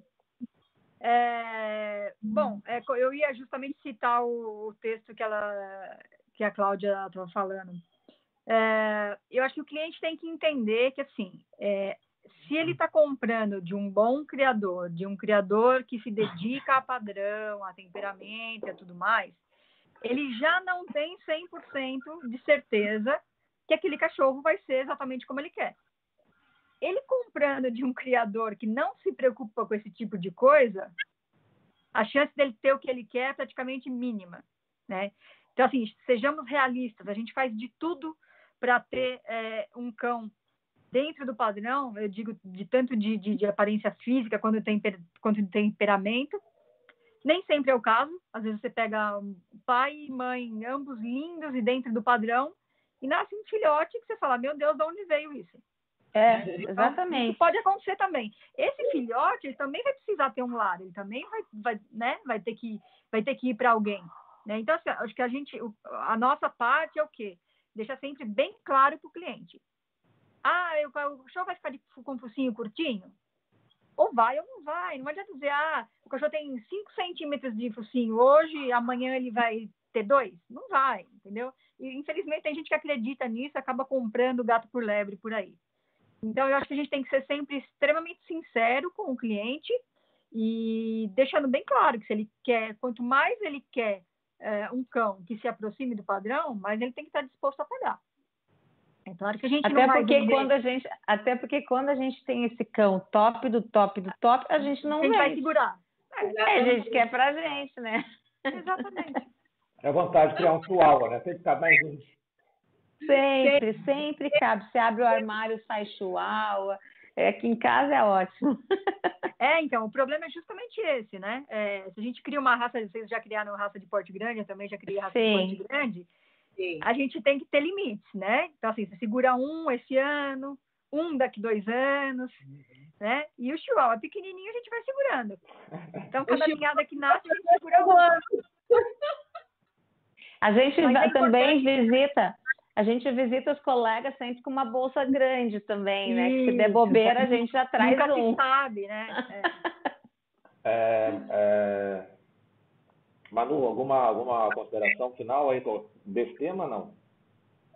Não, o que eu vou dizer que eu acho que já deve ter acontecido com a Cláudia, como também já deve ter acontecido com a Paloma, né? É de clientes procurarem a gente que já tenham adquirido algum chihuahua né, no, no termo baratinho de OLX, né, e aí chegar para gente e olhar e tá com o dele, né, ainda vir com o dele, né, e ainda e ficar comparando dele com os nossos. Ai, mas olha como esse teu é diferente, como ele é bonito, tal. Por que, que o meu é assim todo magrelo? Por que, que o meu é assim todo fora, tal, todo erradinho? E como é que tu vai explicar para a pessoa agora? Né? Olha, né? Comprou. Aonde que você comprou o seu cachorrinho? Aí ela vai lá e te responde: Ah, eu comprei pela LX. E aí? O que, que tu vai dizer para essa pessoa? Ah, eu tenho dito o seguinte, gente. Eu recebo muitas fotos de outro cão, inclusive quando a pessoa nem tem nenhum e está comparando se vai comprar o meu ou aquele outro e ela vem e mostra o filhote do outro para ver o que, que eu acho, se ela deve pagar menos no do outro. Eu digo o seguinte, gente, eu não opino no filhote de outro criador, porque cada criador tem seu, seu método de trabalho. respeito todos e também porque a gente não é bobo, né? Você vai dizer alguma coisa, a pessoa vai printar e vai jogar lá pro outro, né? Olha, a Cláudia disse que o seu filhote está fora do padrão. Eu não, tô, tô, tenho tanto trabalho, não quero mais um. uma coisa, uma coisa importante é que é, para quem está tá aqui na, na, na live a primeira, primeira vez, já deixa o like aí, né? já se inscreve no canal, é, porque aí vocês vão ficar sabendo quando, quando a gente tiver as outras lives, tá? Porque quanto mais like você dá, o YouTube vai informando. Então tem aquela história do sininho e tal. Se vocês vão deixar o like no, todo, nos vídeos do, do, que a gente apresenta, a chance do YouTube te mostrar é muito maior. Tem um vídeo que a gente falou, a gente conversou com a Carla, que é uma fotógrafa, que vem muito ao, ao, encontro do que a gente está conversando. Porque também, às vezes, não adianta apenas ter lindos cães maravilhosos e tal, tudo dentro do padrão, se você não mostrar esses cães. Né? Então, é. não adianta. É, de repente, o, o, cara lá do LX, ele consegue mostrar é, de uma forma muito melhor do que, às vezes, um criador um criador. Inclusive pegando fotos dos outros que criadores que não é, são deles. Vezes, é, às vezes até fazendo isso, mas ele, mas Muito o criador que cria com, com, qualidade, ele não precisa fazer isso. Ele tem, ele tem dentro, dentro do, do, do de casa, vamos chamar assim, tem a, o, o, modelo perfeito, né? Então, assim, gostaria que vocês falassem um pouquinho a respeito do quão importante é o marketing é, é, para as vendas, para encontrar o, o, o cliente certo, para trazer o cliente melhor informado, é, ou a oportunidade que vocês têm para informar ele. Então, assim, como é que vocês estão trabalhando na questão de, de marketing? Como é que está como é que é a, a, a, abordagem de vocês? Qual é o retorno que vocês estão tendo? É, vamos, vamos começar. Deixa eu botar uma ordem aqui. Vamos começar então aqui. É, vamos começar por baixo agora. Vamos começar, vamos começar com a Cláudia, depois a Manu, depois a Paloma. Pode ser? Pode. Ah, assim, o, o, a maioria dos clientes vem pelo Instagram ou pelo, ou pelo WhatsApp, né? Porque eu divulgo sempre o WhatsApp nas postagens e o site do Canil, e lá no site do Canil tem o Instagram. Eu, particularmente, não gosto de atender por telefone, porque a gente não consegue passar as informações para a pessoa olhar depois com mais calma. Então, eu sempre pergunto se já conhece a raça, se já tem ou teve, né? O Chihuahua, porque se não teve ou te, o, o Chihuahua ainda ou não tem, eu sempre gosto de passar o link do padrão em PDF da CBKC, mas a gente sabe que as pessoas não leem, porque as perguntas que elas fazem depois a gente percebe que não leem. E aí eu falo um breve histórico por áudio, porque eu já estou com lesão nas mãos de tanto digitar no celular. E como o site que a gente usa tem lá toda a árvore genealógica do cão, mostrando pais, avós e bisavós com fotos, é, eu acho que isso também dá uma segurança para o cliente, né? Porque comparando de novo com a OLX, que não é, muitas vezes até nem é um criador, é simplesmente um comerciante, é, ele não tem foto dos pais e dos avós e dos bisavós, ele tem no máximo foto dos pais. E a gente sabe que a gente olha no Ingros, a gente não fornece no Ingros o site, no site, mas a gente, quando vai escolher um casamento, a gente olha seis gerações para trás, vê o que aqueles cães já produziram, né? Porque uma coisa, um cão campeão, muitas vezes não faz filhos bons. E um cão, mais ou menos, às vezes faz. Então, todos esses, esses prós e contras a gente bota na panela ali para fazer a escolha do acasalamento. Então, tudo isso a gente conversa. Eu falo muito da, do respeito às cinco liberdades dos cães, que eu vejo que a minha criação tem, e é, graças a Deus muitos colegas criadores têm também, respeitam o tempo de convívio da mãe com os filhotes, o desmame é feito pela mãe. Tudo isso eu tento colocar para o cliente que são é, dados importantes a serem avaliados não só comigo, mas com outros criadores que ele pesquise, sabe? Porque o temperamento do filhote que vem com três meses para você, três meses e meio, nossa, é outro filhote. Ele vem fazendo as necessidades no tapete higiênico, ele vem um filhote que não rói móveis. Agora, você vai querer comprar de um, de um que quer entregar com 45 dias para se livrar dos gastos e do trabalho, você vai gastar muito mais com os trabalhos que você vai ter depois. Então, assim, esse, essa conversa é mais ou menos o rumo que eu tomo com cada cliente.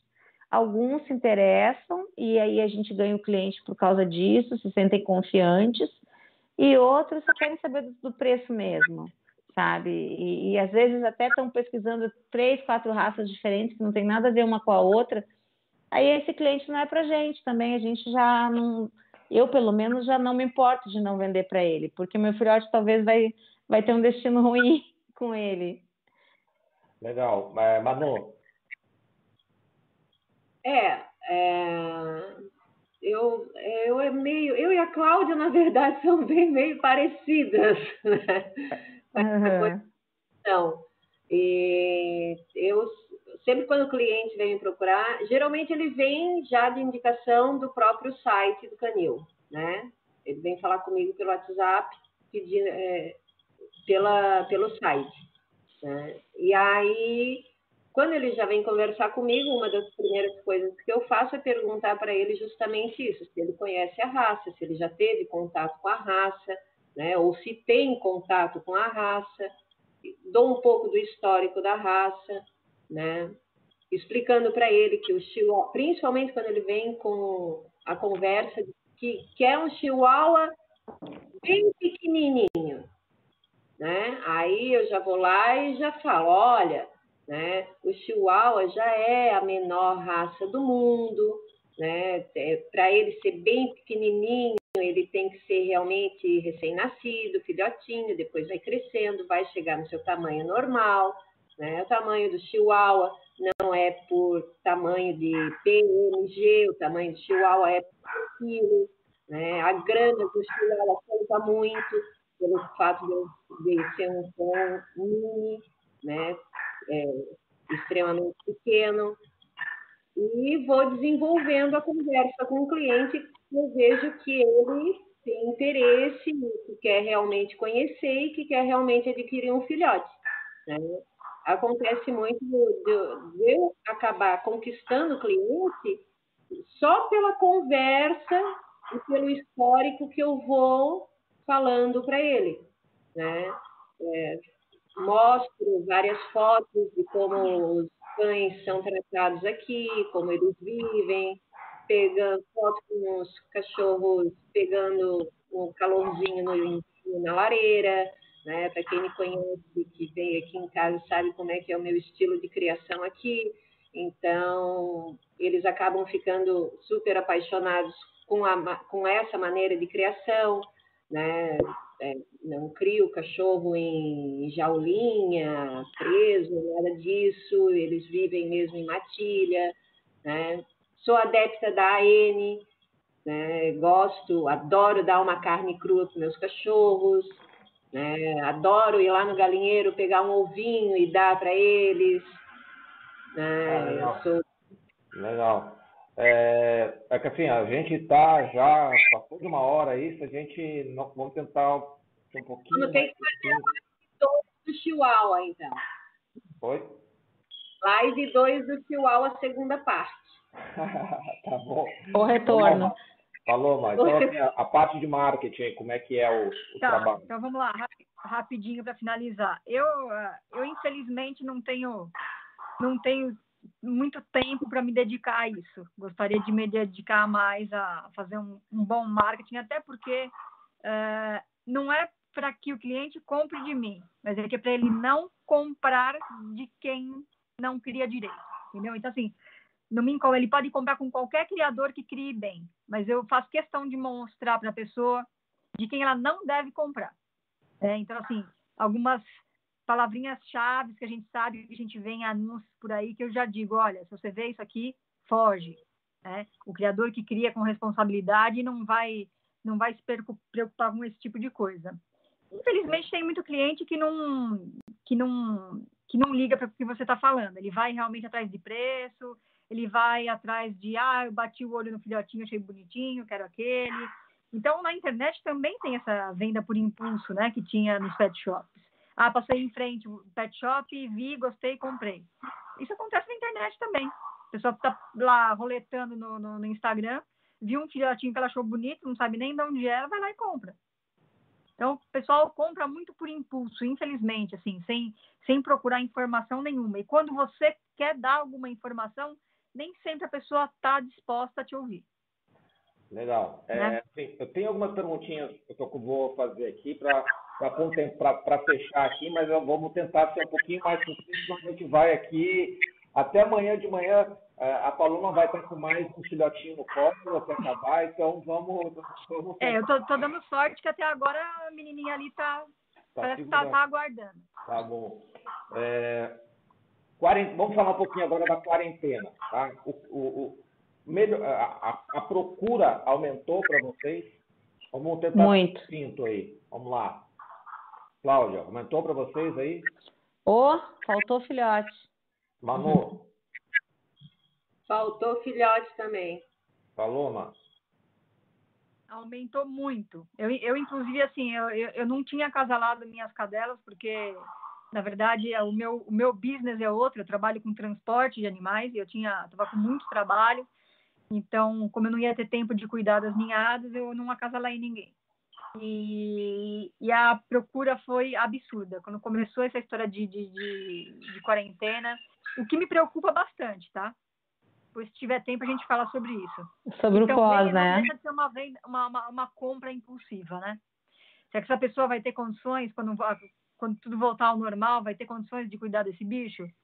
Então, é, assim, é algo para se pensar. Eu vou fazer uma. Vou fazer um, para quem para quem está no, no, nos nossos grupos ali, logo começou a pandemia, eu, eu, a gente postou ali no, no, nosso grupo que a minha visão na, naquele momento era de que as vendas para os criadores iam aumentar, mas para mas assim para aquele criador que estava com o marketing alinhadinho, fazendo as coisas certinhas, porque os pet shops fecharam. É, a galera do OLX é, é, aquela que compra parcelado em 35 vezes, é a galera que não tem recurso. Então é a galera que vai sofrer agora, que está sofrendo agora na questão da pandemia. E quem vai comprar, quem tem dinheiro e que a pandemia vai ser vai ser um, detalhe, um incômodo. Quem está procurando filhote agora é o, é o rico entediado. Exatamente. Então é aquele cara que tem Assim, repente... Não pode viajar. Exato, precisa de alguma companhia para as crianças que, tão, que ele está ficando louco, então ele vai botar um filhote lá achando que as crianças vão cuidar e tal. Então é, é, complicado. A gente trabalha com dois segmentos aqui, o sistema PET trabalha com dois segmentos, o criador e serviços, banho e tosa, hostelaria, veterinário. Então a questão do, do banho e tosa e da hostelaria está um horror, né? porque está bem complicado, é um segmento que está sofrendo bastante. Mas os criadores não, os criadores estão tá dando um up. Para quem está organizadinho, né? Para quem está organizadinho, está dando, tá sendo muito bom. Não é geral, para quem vendia para LX está sofrendo igual, está sofrendo forte, porque aquele, aquele cliente tradicional dele não existe mais, né? Aquele, aquele está preocupado em sobreviver. Mas depois da pandemia, vamos ver se depois esses cachorrinhos todos vão para os hotéis, vão tomar banho, vão tudo bonitinho, e aí o outro segmento também que a gente atua também melhora. Sim. É, questão de cor. O, o, o Chihuahua, o padrão fala qualquer cor. Mas não é perigoso falar qualquer cor para de repente aparecer umas coisas aí meio, meio malucas aí. E, e aí, como é que vai ser? Tá, Merle, tá não! Merle, não! Ó, eu vou, eu, sobre, posso começar sobre cores? Pode, pode. pode. É, eu, vou, eu, vou, dizer só uma coisa: não é à toa que o padrão diz qualquer cor menos Merle, exceto. Né? Então, assim, isso tem um motivo: o motivo é saúde. Né? Então, eu acho assim um absurdo é, o criador que pode criar qualquer cor de chihuahua, ele vai criar o quê? O Merle, que é o único que não pode. É. é. E ainda diz que é Arlequim. É. Que daí não pode dizer que o Arlequim não está no padrão. É exato. É, a, a, ainda dentro do, do todas as cores, a gente não pode esquecer que se a gente for falar em cão de exposição, inclusive essa semana eu tive a pergunta, essa pergunta de um, um handler que me mandou me mandou um recado me mostrando uma foto de um filhote de chocolate, bonito até o chocolate, o cachorrinho, e ele me falou, esse cachorro é um cachorro que está dentro do padrão? Posso colocar ele em exposição? Falei, olha, a cor não tem nada de errado, só que o cachorro tinha olho verde, Então, assim, o olho, é, o olho é, é, é, o defeito do cachorro, né? Eu, eu, não colocaria. É um cachorro que já vai entrar com uma falta relativamente grave. É, agora, outra coisa em relação a cores, muito cuidado nos acasalamentos, principalmente em relação a azul, lilás, são as cores. Alopécia. Eu digo assim, são permitidas, mas tem que ter muita cautela é, na hora de utilizar esses cães na, na reprodução. Sim. O resto, todas as outras cores eu nunca vi ter nenhum, nenhum problema relacionado. É, cada um tem a sua preferência, um gosta mais do hardcore, outro gosta mais do sólido. Aí cada um realmente que, que cria aquilo que acha que acha bonito. Eu, eu vejo que as pessoas Desculpa, pode falar. Eu, eu, assim, eu tenho as minhas preferências de cor, que nem sempre são as mesmas do, do, do público, né? É, e eu só digo isso, realmente tomar cuidado com as cores que podem trazer algum problema de saúde. É, e, e, o, e no extremo, e no extremo sempre é um risco, né? As cores mais diluídas a gente sabe que podem ser associadas à alopecia, a vários outros problemas que podem vir de saúde. O Merlin nem se fala, né? Agora eu sei que eu, vão ter muitos criadores da raça que vão me detestar, porque tem alguns que criam, mas eu acho de uma irresponsabilidade gigante. Não é porque a LKC registra que pode. Até porque, Cláudia, até porque o, o Merle é uma cor que não é natural do Chihuahua. Uhum. Os Merles que a gente vê tem sangue de outra raça. Você pode ver que são claro. extremamente compridos de corpo. não é à toa que eles nascem com não é à toa que eles nascem com aquele focinho mais curto, né? É. Então, assim, eu nunca vi um Merle curtinho de corpo e de focinho curtinho as pessoas não têm noção dos problemas que podem ter de surdez, de cegueira. Daí elas produzem os filhotes e dizem assim, não, mas nenhum nasceu com problema. Só que ela está perpetuando na raça um problema que vai aparecer nos netos, nos bisnetos. Eu acho de uma irresponsabilidade sem tamanho, sabe? É querer reinventar a roda. Já tem tanta cor para trabalhar, por que, que vai trabalhar justamente na que é proibida? Realmente não, não dá para entender. E, e, e, o pior é que tem sempre alguém disposto a comprar. Tem sempre alguém que quer. Né? Não, e tem veterinários que apoiam. Ah, eu queria um Merlin. É justamente aquele cliente que quer aquele cachorro mudinho, que quer aquele cachorro mais pequenininho. É, aí o cara quer um cachorro de um quilo e Merlin ainda. Né? Exatamente. Vende um Gremlin. Tá tudo errado. Aí você vende é... um Gremlin para ele e diz, olha, tá aqui é um Gremlin para você. É, é, talvez, mas esse problema é um problema não, não específico é, da raça em si, né? Quer dizer, as pessoas querem aquilo que elas não têm. Né? Então, aquela, elas querem é, destacar. É, é, a modinha, é a modinha do exótico, né? O que é, é. proibido é, acaba se tornando exótico. A Paloma falou aí a palavra-chave: exótico. É. Olha, todo criador que foge do padrão da raça dá a desculpa que é exótico. É, então é, é uma, é, um, é uma dificuldade, é uma luta aí de, de, todos os criadores explicar que essas coisas podem trazer outros problemas, né? Mas vamos, vamos encaminhando aqui, ó. Como é que vocês veem a criação é, nos próximos meses? Vamos tentar ser sucinto, porque a gente já extrapolou para lá do nosso tempo aí. Então vamos tentar, vamos fazer, vamos fazer, começar com a Manu agora para ser diferente. Vamos com a Manu, depois a Paloma e fechamos com a Cláudia. Hum. Como é que é a criação para os próximos, próximos meses? Como é que vocês veem? Eu vejo um bom crescimento, tá? É, eu, é, inclusive, eu tenho notado né, na procura que os clientes que estão me procurando, eles estão procurando saber mais da raça, do que estão levando, né? Estou vendo que tem bastante criadores também trocando bastante informações, isso eu acho muito importante para a gente. Então, eu acho que tudo só vai levar a um bom crescimento no futuro. Legal. Paloma? Olha, é, para os próximos meses, como eu te disse, eu tenho um pouco de. Na questão criação, eu acho que o pessoal, todo mundo se empolgou porque estava vendendo muito. Acabaram todo mundo acasalando tudo que tinha em casa. o que eu ouço, assim, o pessoal que, que cria, que eu conheço dizer. Uh, tenho medo que daqui a dois, três, quatro meses não seja, as vendas não sejam tão boas como estão sendo agora. E que o pessoal acabe com os cães aí meio que, não vou dizer encalhado, mas assim, às vezes tendo que vender por um valor menor e tal. Então, eu peço a, esses criadores que, se tiverem muito filhote daqui para frente, que tenham paciência, que esperem e vendam esses cães por um valor justo. Né? Eu acho que a gente não pode se igualar, a gente que cria bem não pode se igualar a quem vende em OLX, a quem vende em feirinha, a quem vende no meio da rua. Né? Então, um dos diferenciais realmente é preço. Então, eu acho que a gente tem que ter. Nunca pode ceder. Eu sempre falo que eu prefiro castrar e doar um filhote do que vender por um valor que não também. vai nem pagar as despesas. Eu também. Eu acho que prostitui o, o mercado. Ele se acostuma. Ele se acostuma. Então, assim, se você vendeu uma vez o, o, o, filhote por um valor menor, porque você, sei lá, tinha muito filhote, alguma coisa assim, é, é a informação corre e acaba que vão te forçar a vender sempre por esse valor, que normalmente é um valor que não paga as suas despesas.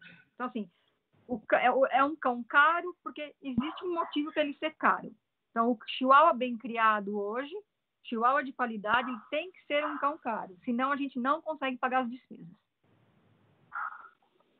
É, eu, eu respondendo a pergunta, uh, eu tenho dois, dois pensamentos, não sei qual deles que vai vingar, assim, que vai se tornar realidade. Um é um pouco de receio com relação ao término da quarentena. A gente sabe que já tem país aí encerrando a quarentena.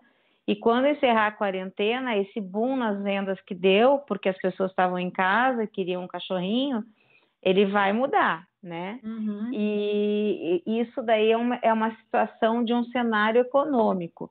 Agora, com relação ao outro, a outra parte, ao outro cenário da criação, que é o seguinte: aquilo que você semeou no período que você vendeu bem, aquele trabalho que você desenvolveu, aquela informação que você deu para o seu cliente, aquele cão que você entregou de qualidade, ele vai falar para os amigos, para os familiares, eles vão ficar encantados com aqueles Sim. cães e ele você vai ter um retorno também por indicação de outros clientes querendo, olha, eu quero um fulaninho lá igual o cãozinho do, do meu amigo. Então, assim, ah, eu não sei, porque eu sou tão Alice no País das Maravilhas, assim, que, e eu sou tão feliz de criar, que eu acho que tudo vai dar certo. Vai dar certo tudo, é só a gente levantar cedo, trabalhar, juntar bastante cocô, comprar bastante ração boa, sabe? Se virar para ficar postando coisa e fazendo videozinho e atender cliente com educação e tudo vai. Uh, legal. É, vamos, vamos é, até porque assim, não, ampliar um plantel não é uma, não é uma tarefa do dia para a noite, né? Então, por mais que o pessoal queira aumentar o plantel, tem que, tem que acasalar o cachorro, esperar filhote nascer, segurar a cadelinha, a cadelinha fica crescer. Quer dizer, é um trabalho aí de bom tempo, né? Então, realmente, tentar manter a, a, a linha aí, mas nós vamos longe ainda com esse negócio aqui da, da, da, da quarentena, acredito eu, tá? É... Deus brincadeira, brincadeira. Não, Não eu falei, Deus te ouça. É, mas, Eduardo. É que nós, acho que a gente ainda vai, vai. 2020 acabou, na minha visão. Não, não, não vamos ter. O, o 2020 é um vamos ano resetar, que... Vamos resetar. Não, reseta não, porque começa de novo. Resetar, ah, não, não, não, não, não. Resetar, apaga, delete. Dá um boot. É. Hoje, esse ano ninguém conta aniversário, nada, passa zerado, como se não acontecesse. Opa, que bom! Maravilha! É, então, assim, ó, vamos, vamos. A última pergunta que eu tenho aqui, eu acho que não temos mais perguntas aqui do. do... Tem uma, uma questão. Vou, vou para uma, uma de vocês aqui que passou aqui, ó. Minha chihuahua está com diarreia há três dias. Já dei probiótico, mas não passa não posso sair para o veterinário, pois estou, pois estou com Covid, pois estou com Covid. O Eriton Wallace. Chama ele em casa. Então tá aí. Chama o veterinário em casa. Chama, é. conversa com ele. Eu, eu realmente acho que isso é o tipo de coisa que pode, a cachorrinha pode ter N problemas. Então, qualquer coisa que a gente dissesse aqui seria irresponsável. Então, eu vou me... Eu tenho... Veterinário vai em casa super de boas, ele entende. É. Tem pessoas que têm cães e que não é, dirigem, tem pessoas que têm cães que são é, limitados fisicamente, Ô, né? Wellington, eu não sei onde é que tu mora, Wellington, mas se tu, se tu morar em São Paulo ou no Rio, tem uma empresa que chama Pet Driver, tá? Taxi é, Dog é, também. É, mas tem uma empresa que chama, tem um aplicativozinho e tal. Você põe o cachorro dentro do, do, do, do, do, do, do veículo, eu e o cara leva e traz com segurança, tá? A gente tem um videozinho que a gente fez, olha no canal, Pet Driver. É, se tu tiver em Rio, São Paulo, tá? É, são bem, bem legais. Aí, senão, você procura um outro taxi dog da sua região. É... Só deixa eu ver aqui uma perguntinha que tinha aqui. Deixa eu ver se fugiu antes da gente. Alguém mora tinha perguntado sobre mora no Pará. Então, procura o taxi dog ali, vê se o teu vê se o veterinário tem. Se se cuida, cara. É... Aqui, ó, o Júlio Ribeiro. Qual o peso mínimo recomendado para matrizes e quadriadores? Percebo que quando a cadela é maior, respeitando o limite de 3 kg, os patos tendem a ser naturais. Falou? Quer responder essa? Não. É, é. Posso responder, mas eu não, eu não concordo muito com isso, não. Eu acho que ter parto natural ou não não tem muito a ver com o tamanho da cadela, não. Eu já tive uma cadela com... aqui de. É. As minhas primeiras tinham 1,8 kg, tiveram sete filhotes de parto normal. Vai depender então, da pelve, da bacia, é, outras é, coisas. É, muito de linha de sangue. Tem linha de sangue que, que assim, cadelas menores que vão parir normal e tem outras que são maiores e vão, vão ter cesariana a vida inteira. Ah, Olha o meu tem, tamanho. Olha o meu tamanho. Tive cesariana. A minha, a minha, a minha uh, eu sempre lembro disso e falo, sempre associo com humanos para ilustrar. A minha obstetra tinha um metro e meio, acho que ela pesava 40 quilos e teve parto normal. Eu não vou falar em peso aqui, porque dá licença, né? Mas eu sou muito maior que ela e tive duas cesáreas. Então é, não adianta. Não tem relação, não. É, então, assim, ah, a, a, a, Eduardo, a... Pode falar. Pode falar. É que a Patrícia tinha perguntado aqui a cor de a cor preferida do chihuahua de cada de cada um. Isso, vamos é, lá. A, a minha a minha é o Black Tan. Estou apaixonada por Black Tan. Fala, Manu. Ah, eu sou suspeita, gente, realmente assim, ó, eu gosto do black tan, eu gosto do branco, eu gosto do vermelho com branco. Eu só não gosto muito é do chocolate sólido, tá? Mas eu amo o chocolate é, com branco, aquele que tem a mesclagem com branco, né? que tem a peitinho branco, a coleira branca aqui, né, no pescoço, as botinhas brancas. Aí e, eu gosto. E... Mas é mais fácil falar do qual que eu gosto menos. e você qual é? Que é o, o chocolate sólido, o totalmente chocolate. Tá? Olha, eu, eu sempre digo assim, aqui em casa é claro que vocês vão ver, quem vier aqui, que os claros para mim são preferência, né? Creme, branco com creme. Mas eu sempre digo o seguinte, a minha cor preferida é chihuahua bonito. Não adianta o chihuahua ser creme, ser feio ou ser com uma estrutura incorreta, e eu vou olhar um chihuahua de uma cor que eu nem gosto tanto e ele me enche os olhos. Tá, tá, tá. Sabe? Tá, não dá essa resposta política aí, Cláudia. Não, mas é creme. A minha cor é creme. Todo mundo Não, bonito. mas é, é verdade. Qual é que você escolhe? É verdade. Eu gosto do creme, assim, do claro, do branco, porque eu gosto do muffin. Eu gosto dos dois olhinhos e a trufa escura, que para mim fica que nem aquela bolinha de boliche, então tá? tá? Mas eu já tive Black Kentucky que eu queria que eu queria botar dentro da roupa e ficar.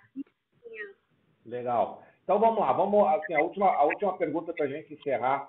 Quem quem quem deseja criar, quem está afim de criar, é, quais são os, os, os, caminhos assim?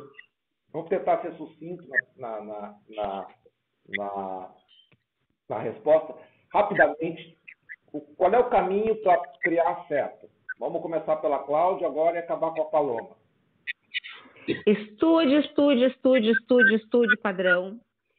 É, estude, estude, estude, estude, estude as criações que são expressivas na raça. Conheça que há linhagens e tipos diferentes, mesmo estando dentro do padrão. Procure entender o que esses cães que tiveram expressão na raça produziram e não compre por preço, em hipótese alguma, um futuro padreador, um futuro, uma futura matriz. Saiba que se você comprar um filhote com dois ou três meses, você está apostando pelos pais, pela genética, o que for, que ele vai servir para reprodução mas o criador não pode lhe garantir nada, nem boca, nem testículo, nem nada, porque com dois ou três meses você só está vendo um filhote que talvez seja um pouquinho promissor, fofinho, bonitinho, e todo filhote é bonito. Quer comprar um filhote com segurança para reprodução? Tem que ser acima de seis, sete, oito meses. E aí você vai pagar o quádruplo do preço de um filhote ou o quíntuplo então, quando você comprar com dois, três meses, por favor, não venha reclamar depois para o criador que ele não ficou de acordo, porque o criador não tem como garantir isso com dois, três meses. Manu, qual é o caminho certo, Manu? Eu não tenho que falar, a Cláudia realmente falou exatamente tudo. E volto só a enfatizar: se quer realmente investir na raça, fuja do barato fuja do baratinho, porque a história de comprar cão baratinho para reproduzir, isso daí não vai dar certo. Paloma? É, só, só, complementando o que a Cláudia já disse, uh, em relação ao padrão, eu acho que não só a pessoa tem que ler o padrão, mas o que eu vejo é muita gente lendo o padrão e não entendendo o que o padrão diz. Então, leia entenda. De preferência, é assim, ninguém vai entender um padrão só de ler. Tenha um mentor, tenha alguém, é, um, um, juiz, um criador mais antigo. Escolha um mentor, né? É, normalmente as pessoas são, são as pessoas de quem você compra os seus primeiros cães e, e assim e siga os ensinamentos dessa pessoa. Né? É, não fique dando tiro para todo lado ah, vou comprar um cachorro aqui, um ali, um ali, e vou ouvir Salada metade do que esse aqui está dizendo, metade do que o outro. Então, assim, escolha. Eu gosto da criação de fulano, então eu vou ouvir fulano. É, então, assim, to, acho que todo bom criador é, começou, começou mais ou menos assim. É, outro ponto, tenha, comece com poucos cães. Quando eu digo poucos cães, eu digo um casal, duas fêmeas e um macho, no máximo. Talvez nenhum macho, tenha lá duas fêmeas, use um macho de fora, pague cobertura, né? É, foque na linha de sangue que você que você acha que, que, que, é o certo, que é o que você quer, que é o que você gosta. Né? Não fique fazendo muita misturada. Ah, vou pegar um pouquinho desse, um pouquinho daquele. Não, normalmente não dá muito certo. Então, assim, compre cães mais velhos, é, tenha um mentor, uh, foque no padrão, mas entenda esse padrão, né? O que, que realmente ele quer dizer, e poucos cães, porque com certeza da sua primeira ninhada você vai querer segurar um, da sua segunda ninhada você vai querer segurar outro, e se você já começou com muitos cães, vai chegar uma hora que você não vai conseguir mais segurar cães. Né? E entenda... Eu já fiz esse erro, Desculpa. E, assim, não, não, não recomendo que ninguém faça. Comece realmente com um ou dois cães. Eu vou falar só mais uma coisa. Estude não só o padrão, mas estude estrutura e dinâmica. Uhum, entenda, uhum. entenda o que é um cão correto, o que é um cão incorreto. Nenhum cão é perfeito, mas você vai ter alguns defeitos que lhe agridem mais, e aí você não pode de maneira nenhuma manter no seu plantel. Até você pode adquirir um filhote acreditando que ele vai se desenvolver para a reprodução. No meio do, do desenvolvimento, você percebe aquele defeito que lhe que é uma coisa terrível, e aí você então tem que doar aquele cão, castrar, ficar para pet na sua casa, mas não reproduz aquele cão, porque certamente aquele defeito vai ficar na sua criação e para você tirar, meu amigo, aí você vai rebolar. Eu, eu, eu, só, eu, só, vou acrescentar um detalhezinho. Tenha humildade, gente. É, é.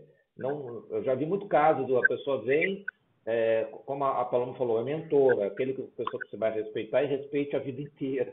Né? É, é, então. Porque assim, eu já vi muito, muito caso o cara quer se aproveitar, que é diferente. Então é mentor, tem humildade. É. É, a pessoa que está ali já está criando alguns anos. É, não acho que você vai chegar hoje e amanhã vai estar tá sabendo mais do que ele porque comprou dois livrinhos a mais. É, experiência não tem preço, experiência só, só se adquire criando. Então, isso é uma coisa que eu vou acrescentar aí, que é tenha humildade, né? Então, ouçam, é, respeitem, você pode até botar em pista e, todo, e vir a ganhar dele, mas nunca, jamais é, deixe de ter é, a humildade de saber que ninguém sabe tudo é, e não, não se ache melhor do que os outros. Mas, enfim.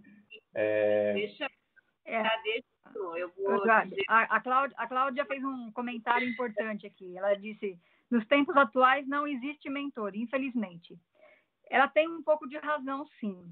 É, mas eu vou, vou, te dizer uma coisa, Cláudia. Tem que saber como chegar eu tenho. às pessoas. É, eu falei. É, um criador ele não vai, ele não vai te dar de graça tudo que ele sabe, é, é, porque ele foi com a sua cara, entendeu? Então assim, você realmente tem que mostrar interesse, é, chegar aos poucos. Eu tenho, já tem muita gente que eu Mas ensinei eu tenho muita coisa mentores. que eu sei. E teve outros que eu mandei passear, entendeu? Então, assim, depende. Você tem que, você tem que, o, o mentor, para ele passar é, o conhecimento dele para alguém, ele tem que ter certeza certeza que você está querendo fazer a coisa certa e não que você está querendo só ganhar dinheiro, por exemplo. Desculpa, não estou dizendo que é o seu caso, tá? É, não, mas também é lógico. É, tem muita gente que chega em mim que eu, que eu vejo que assim, o único objetivo da pessoa é fazer dinheiro com a raça. Você acha que eu vou ensinar ah, não, não para essa pessoa? Não vou. Agora, aquele que realmente quer aprender, esse eu ensino com, com maior prazer, que eu vejo que quer realmente fazer alguma coisa pela raça, eu faço questão de, de ensinar o que eu sei. Mas, Paloma, eu não sei se eu me, me expressei mal ou se você ouviu. Eu acredito sim em mentores. Tanto que eu tenho dois. Beijo, Luiz. Beijo, Roberto. Que me ensinam Não, eu, eu, falei, eu falei Cláudia, mas ó, era uma Cláudia que comentou aqui, não, no, é Cláudia aqui no YouTube. É ah, tá, tá. Desculpa, eu achei que era eu. Não, desculpa, não mas tem, gente. Tem sim. A gente a gente tem uma paixão tão grande pela, pela raça, um compromisso tão grande com o padrão, que quando a gente vê que um cliente está interessado em começar a criar direito, cara, a gente vende mais barato, a gente fica até de madrugada conversando. Agora, quando a gente vê que o cliente não está comprometido com o padrão da raça, a gente pede valor mais alto e a gente não responde três dias. É, pessoal, é, a gente já extrapolou, mas uma hora, precisando de uma hora, o papo está ótimo, está muito bom. A gente pode continuar aqui é, durante muito tempo, é, mas a gente vai ter que encerrar, né? Então, senão, é, senão nós vamos ficar aqui muito tempo. É, então, assim, eu vou deixar, uh, vou fazer a última rodada com vocês quem quiser é, mais contatos aí, a, a, as criadoras vão, vão passar a, os contatos delas aí. A gente já deixou aqui embaixo na descrição o link dos sites, é, Instagram. Tá aí também os Instagram, aí tudo nos nomezinhos aí, tá? Então, precisarem entrar em contato. Tá? Então, só para as considerações finais, vamos fazer a roda de novo. Começa com a Cláudia, Manu e, e, e Paloma. Bom, o site é www.cesar, com C depois R, depois C depois S, perdão, César Rio, H-I-L-L.com.br. O Instagram é César Rio Chihuahuas, que é o mesmo Facebook. Lá vocês vão encontrar meu número de WhatsApp, prefiro que me chamem pelo WhatsApp, que eu consigo responder mais rápido. E Estou sempre disposta a atender. Talvez demore um pouquinho para responder, porque estou com dois partos estourando aí, mas adoro, adoro falar sobre minha raça. Se me der trela, falo mais que homem que dá cobra. Manu. Bom, gente, foi um prazer conversar com vocês. A Paloma eu ainda não conhecia. Fiquei muito agradecida em conhecer ela, gostei muito. Já tinha visto a matéria dela do Richard Rasmun, né? E também já tinha gostado. Achei o máximo. tá vendo a pessoa divulgar a raça, assim. A Cláudia já conhecia, já veio até aqui em casa tomar um café comigo, né? Felícia. É, espero, espero de novo, né? Que venha de novo para a gente tomar mais um café. Estou te esperando. então, então, disfarça, sou eu que estou devendo a visita. e uh, o nome do meu canil é Canil Tal, tá? Se alguém tiver interesse em querer conversar comigo, também é só acessar ali o site do Canil, né? www.caniltal.com.br e me chamar pelo WhatsApp, que eu também respondo qualquer pergunta, posso tirar qualquer dúvida, né? É, se quiser conversar também sobre a raça, né? Dar alguma dica, eu não tenho problema nenhum em falar com quem tiver interesse em querer conhecer melhor a raça, porque realmente eu acho que todo criador de chihuahua é assim, né? Apaixonado por falar da raça que cria porque não tem como não ser apaixonada. Paloma. Tá sem áudio, Paloma. Eu estava sem som. Acho que tinha encostado a mão sem querer aqui, desliguei o som. Bom, Eduardo, eu agradeço pelo convite. Eu acho que realmente essas lives durante a nossa quarentena estão sendo sensacionais é uma troca de experiência que não sei porquê, mas nos tempos normais a gente não tinha, né? Ninguém, a gente não tinha esse costume. Estou curtindo bastante, eu acho que para quem está começando vai ser bastante importante. Uh, meus contatos tá, tá aí na, na telinha, arroba Maison, Lapi, Maison Underline Lapinos, uh, Facebook no meu nome mesmo, Paloma Pegoré, e estou à disposição. Quem tiver dúvida, só me mandar um recadinho. Ai, adorei. Obrigada, viu? Amei. Obrigada a vocês por, por, terem compartilhado a telinha aqui. É, fiquem aí, que depois a gente ainda vai conversar mais um pouquinho.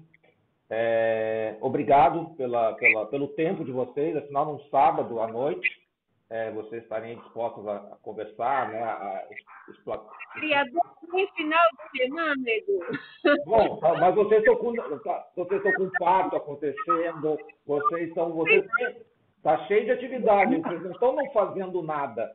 Né? Vocês estão com atividades ali, a Paloma está cuidando de uma ninhada, a Cláudia está ali meio olhando ali, pode ser, vai acontecer, não vai. Né? Então, uh, e mesmo assim vocês é, se dispuseram a passar um pouco do conhecimento de vocês. Né? Então, é, até a Cláudia a Murara falou, não tem mentor, mas, poxa, estão aqui, tem três aqui, é, essa hora da noite, no sábado, passando conhecimento, né? Eu acho que todo mundo tem muito a agradecer com relação a isso. Eu mais que ninguém, né? É, muito obrigado. É a primeira de criadores, é uma raça que, que, que eu curto bastante, né? Então, até você não falou, uma, falou ah, às vezes o criador lá na frente não vai ter, não vai ter, não vai conseguir vender os filhotes, fala com a gente, né? A gente consegue dar um, um gás aí pro, no marketing, tá? A gente trabalha com bastante criadores de chihuahua é, uma coisa legal também, eu vi a Paloma não falou, mas ela, ela tem a questão do conselho ali, tem um grupo do conselho que também é bem legal ali, o pessoal troca bastante informações, é, é um para quem curte a. É a nível de Brasil? É. Paloma. Oi, o conselho? É. Sim, é o Conselho Brasileiro. Uhum. uhum. Então, é, tá bem tem um grupo no WhatsApp, tem um grupo no Facebook. Ah, eu já vi, já vi. Então está bem interessante ali para quem quiser depois se aprofundar, entre em contato com, com, a Paloma ali, que também ela pode orientar melhor. É, então, pessoal, obrigado aí. É, desculpa aquele início meio, meio torto ali, mas live é assim, né? É, assim, ao vivo ali, a gente vai vai vai dando um jeitinho, vai, vai, vai se virando. Não esqueçam de deixar o like, se inscrever no canal, sininho, essas coisas todas lá. É, a gente procura, a gente está começando essa série nova aí com os criadores, né? Então, semana que vem a gente vai, vai fazer outra raça e vai divulgar aí nas redes sociais da gente. Eu espero que vocês tenham gostado, eu espero que vocês tenham curtido. É, então, até a próxima.